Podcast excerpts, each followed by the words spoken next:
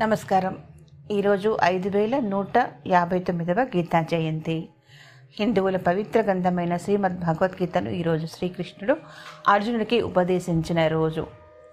ఈరోజు మోక్షద ఏకాదశి అని కూడా పిలుస్తుంటారు. శ్రీకృష్ణుడు అర్జునుడికి భగవద్గీతను బోధించిన రోజుగా భక్తులు ఉపవాసం ఉండి రోజంతా మౌనవ్రతం ఆచరిస్తారు. అందువలన ఈ ఏకాదశిని మౌన ఏకాదశి అని కూడా పిలుస్తారు. మనందరికీ లోకోపకరణం కోసం శ్రీకృష్ణుడు అర్జునుడికి భగవద్గీతను ఉపదేశించిన రోజుగా భగవద్గీత అవతరణ జరిగినటువంటి రోజుగా ఇవాళ ప్రసిద్ధి పొందింది. ఇందులోని విషయాలు వింటే ఆసక్తి కలిగించేటువంటి ఉపోద్ఘాతం మనం తెలుసుకోవచ్చు. భగవద్గీత అవతరణకు కారణమైనటువంటి సంఘటనలు మనం ఇప్పుడు కొన్ని తెలుసుకుందాం. పాండవులు కౌరవులు కలిసిమెలిసి అన్యోన్య మైతితో కాలం గడుపుచున్న దినములలో అసూయ అనేది దుర్యోధుని ఆవహించి క్రమముగా అతని వివేకాన్ని హరింపజేసింది తత్ఫలితంగా అతడు శక్కును ఉన్నగవారి వారి సహాయము చేత వక్ర మార్గముల ద్వారా పాండవులను జూదమున ఓడించి వారి రాజ్యమును అపహరించి పన్నెండు వర్షములు వనవాసము ఒక సంవత్సరం అజ్ఞాతవాసము వారిచే చేయించి అప్పటికి వారి రాజ్యము వారికి ఇవ్వకుండా నానా బాధలు పెట్టాడు. అర్ధరాజ్యము కాదు కదా పాతిక రాజ్యము కాదు ఆఖరికి ఐదు గ్రామములు కూడా కాదు సూది మోపేంత స్థలమైన కూడా పాండవులకి ఇయ్యనని దుర్యోధనుడు పట్టుపట్టి హఠములాగా వహించాడు. తదుపరి శ్రీకృష్ణ రాయబారము నడిచింది. కానీ ఏమాత్రం ప్రయోజనం లేకుండా పోయింది. పాండవుల కనీస కోరికలను కూడా దుర్యోధనుడు అహంకారంతో తిరస్కరించడం వలన ఇక గత్యంతరం లేక పాండవులు ధర్మయుద్ధమునకు ఒప్పుకొనవలసి వచ్చింది. ఇరు పక్షములందు సైనికులు బారులు తీశారు. యుద్ధానికి సన్నద్ధులయ్యారు. ధర్మక్షేత్రమగు కురుక్షేత్రమున పాండవ కౌరవ సేనలన్నీ కూడా బారులు తీర్చి నిలబడ్డాయి. శంఖములు ఊదారు. బాణములను ఎక్కుపెడుతున్నారు. తత్సమయమున పార్థుని కోరిక చెప్పున పార్థసారథి రథమును రెండు సేనల మధ్య నిలపగా ఎదురు సైన్యం ముందు అన్నలు తమ్ములు బావలు బావమరుదులు తండ్రులు తాతలు గురువులు మున్నగు వారందరూ చూసి అర్జునుడు ఈ సొంత జనములు ఉన్నటువంటి వీరిని నేను ఎలా బధించగలను ఇది పాపకార్యము కదా అంటూ రోధిస్తూ ఉన్నాడు. ఈ బంధువులను చంపి రాజ్యం కంటే భిక్షాటనం చేసి జీవించటం మేలని పరిపరి విధముల వాపోయి శోక సంతప్తుడై గాంధీవంను జార విడిచి రథమున చెతికిలబడిపోయి తుట్టతుదకు గత్యంతరము లేక ధర్మాధర్మ నిర్ణయం స్వయముగా చేయలేక శ్రీకృష్ణుని పాదములపైన పడి శిష్యస్తేహం శాంతి మాం త్వాం ప్రసన్నం. నేను నీ శిష్యుడను. మిమ్మల్ని శరణం వేడుతున్నాను. కర్తవ్యమును బోధించి నన్ను శాసించండి అని చరణాగతుడై దీనముగా వేడుకొన్నాడు. అంతటా భగవానుడు శ్రీకృష్ణుడు అర్జునుకు గీతోపదేశము చేశారు. గీతకు గల పూర్వగాథ ఇది. యుద్ధమునందు అహం మమ నేను నా వారు అనే రూపములతో అర్జునుడి మోహము అంటే అజ్ఞానము వ్యక్తపరిచినందువల్ల అతని కర్తవ్యం ఎటువంటిదో చూపెట్టడానికి శ్రీకృష్ణుడు బోధ అంతయు అట్టి మోహమున గదా ప్రహరణము ఎలా చేయాలనేది దేహాభిమానము ఎట్లా విడవాలనేది అర్జున్ని కృపతోటి భగవానుడు తన ఆత్మ జ్ఞానోపదేశముచే వివేకంతో ఉండవలనని అర్జునుడికి చాలా విషయాలు తెలియజేస్తూ అజ్ఞానము శమించేస్తుంది. మీరు ఇలా ఆచరించాలి అని అతనిచే చివరికి అనిపించగలిగారు. ఈ ప్రకారముగా అర్జునుని అజ్ఞానము పోగొట్టుటకు భగవద్గీత ఎవరి అజ్ఞానమైనను పోగొట్టగలదు. అర్జునుని విషాదమును అంతమొందించినట్లే గీత ఎవరి విషాదమైనను అంతమొందించగలదు. ఒకరి రోగమునకు నివారణ చేసిన అందులోని మందు అందరి రోగములకు నివారణ చేయగలదు. ఇచ్చట ఎలాంటి సంశయములు ఉండకూడదు. పార్థ వ్యాజమున శ్రీకృష్ణమూర్తి జనసామాన్యమైన కంతటికిని ఉపదేశము చేసినట్లు తథ్యము. కాబట్టి ప్రతివారు వారి వారి హృదయములను తడుముకొని వారి వారి మనసులను చిత్తములను బాగుగా పరిశోధించుకొని జన్మ జన్మాంతరాల నుండి దాగి ఉన్న కామక్రోధాది రూపమునకు అజ్ఞానము వలన ఉన్నటువంటి అంధకారమును తొలగిస్తూ గీతా జ్ఞాన జ్యోతితే నిర్మూలిస్తూ బంధ విముక్తులై అనంత ఆనందమును ఈ జీవితమునందే అనుభవించెదరుగాక అని శ్రీకృష్ణుడు మనందరికీ ఆశీర్వాద రూపముగా గీతను మన ఎందు ప్రవేశపెట్టడం జరిగింది.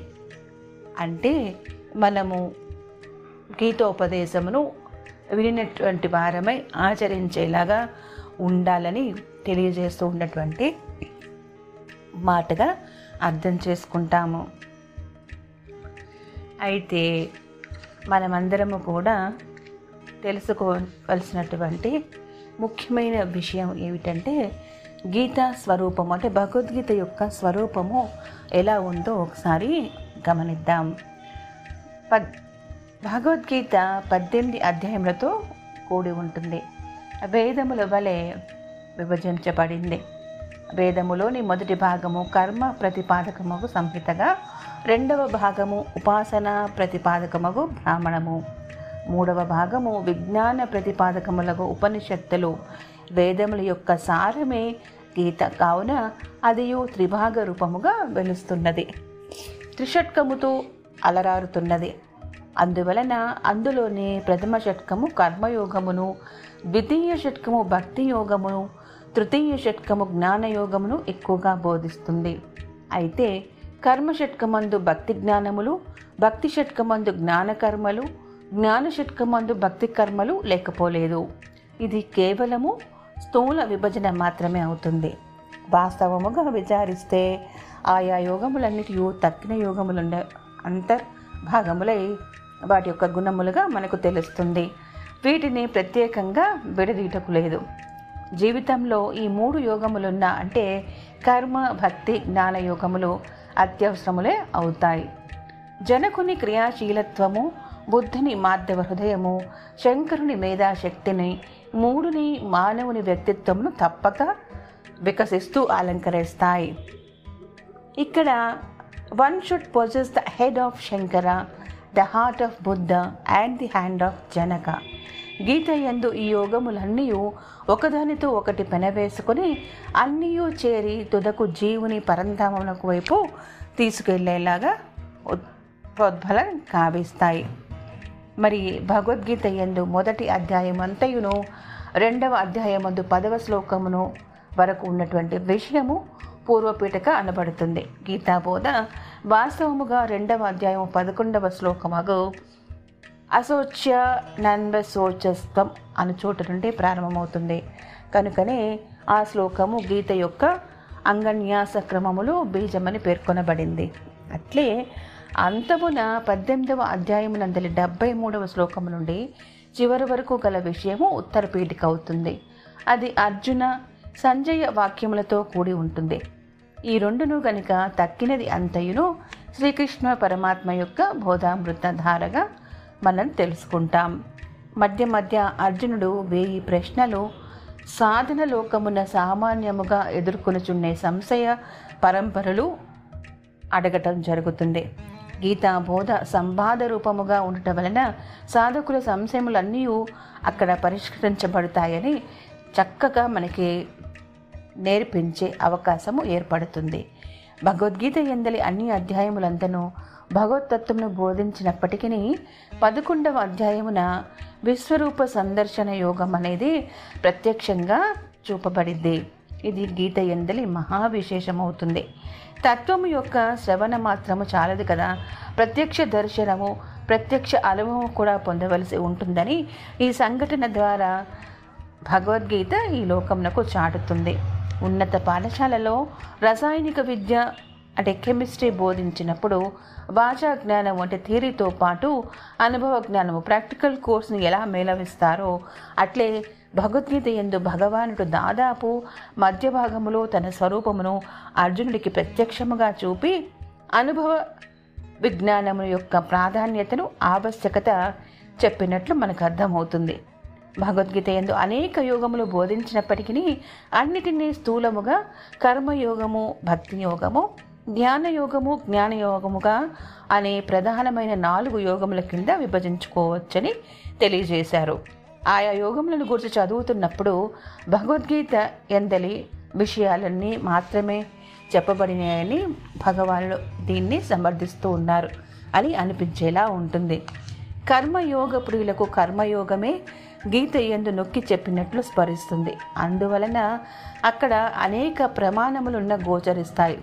అట్లే భక్తి యోగులకు భక్తియు జ్ఞానయోగులకు జ్ఞానము ఉన్నట్లే తోచును. వాసముగా భగవద్గీతాచార్యులు అన్నిటినీ సమానముగా బోధించి అన్నిటికీ చక్కగా సమన్వయపరిచి మోక్షము అన్ని ఎందు అన్నిటి ఎందు ఆవశ్యకములే అని తెలియజేసినట్లు ఉంటుంది.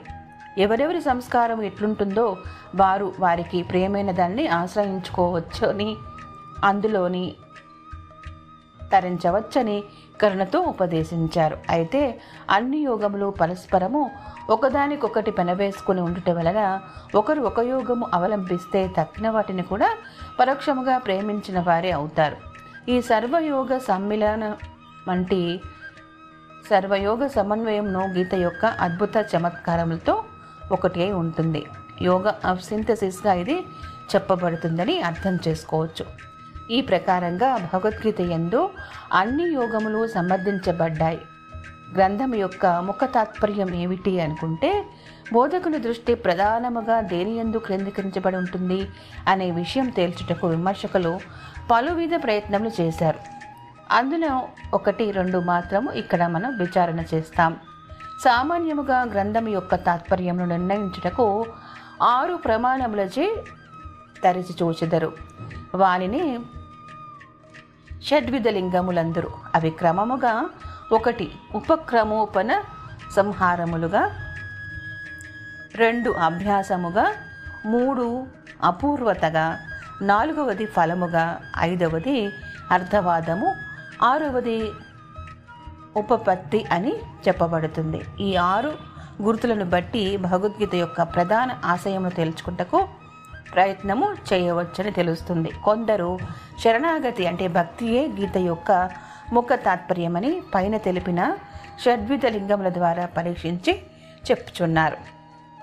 ఈ విధముగా మనము భగవద్గీతను అవతరించిన రోజుగా భగవద్గీత మనకు ఉపదేశించిన సంఘటనల గురించి పూర్వ వృత్తాంతములను గురించి తదుపరి భగవద్గీత స్వరూపమును గురించి గీతా మకరంధంలో తెలియజేసిన విధంగా మనం ఇక్కడ తెలుసుకున్నాం మాట్లాడడంలో చెప్పడంలో ఎటువంటి తప్పులున్నా కూడా దయచేసి క్షమించగలరు.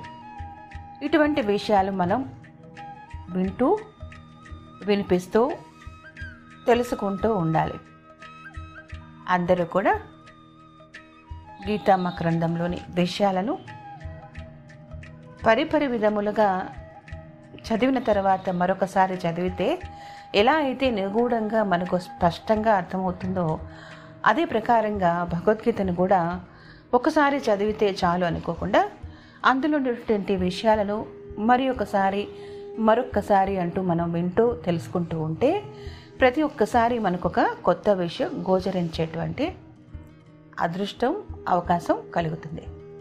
శ్రీకృష్ణుని ఆశీర్వాదము మనందరము పొందగోరి ఉంటాం కాబట్టి భగవంతుడి ఆశీర్వాదం అందరికీ కలగాలని కోరుకుంటూ సెలవు తీసుకుంటున్నాను. నమస్కారం.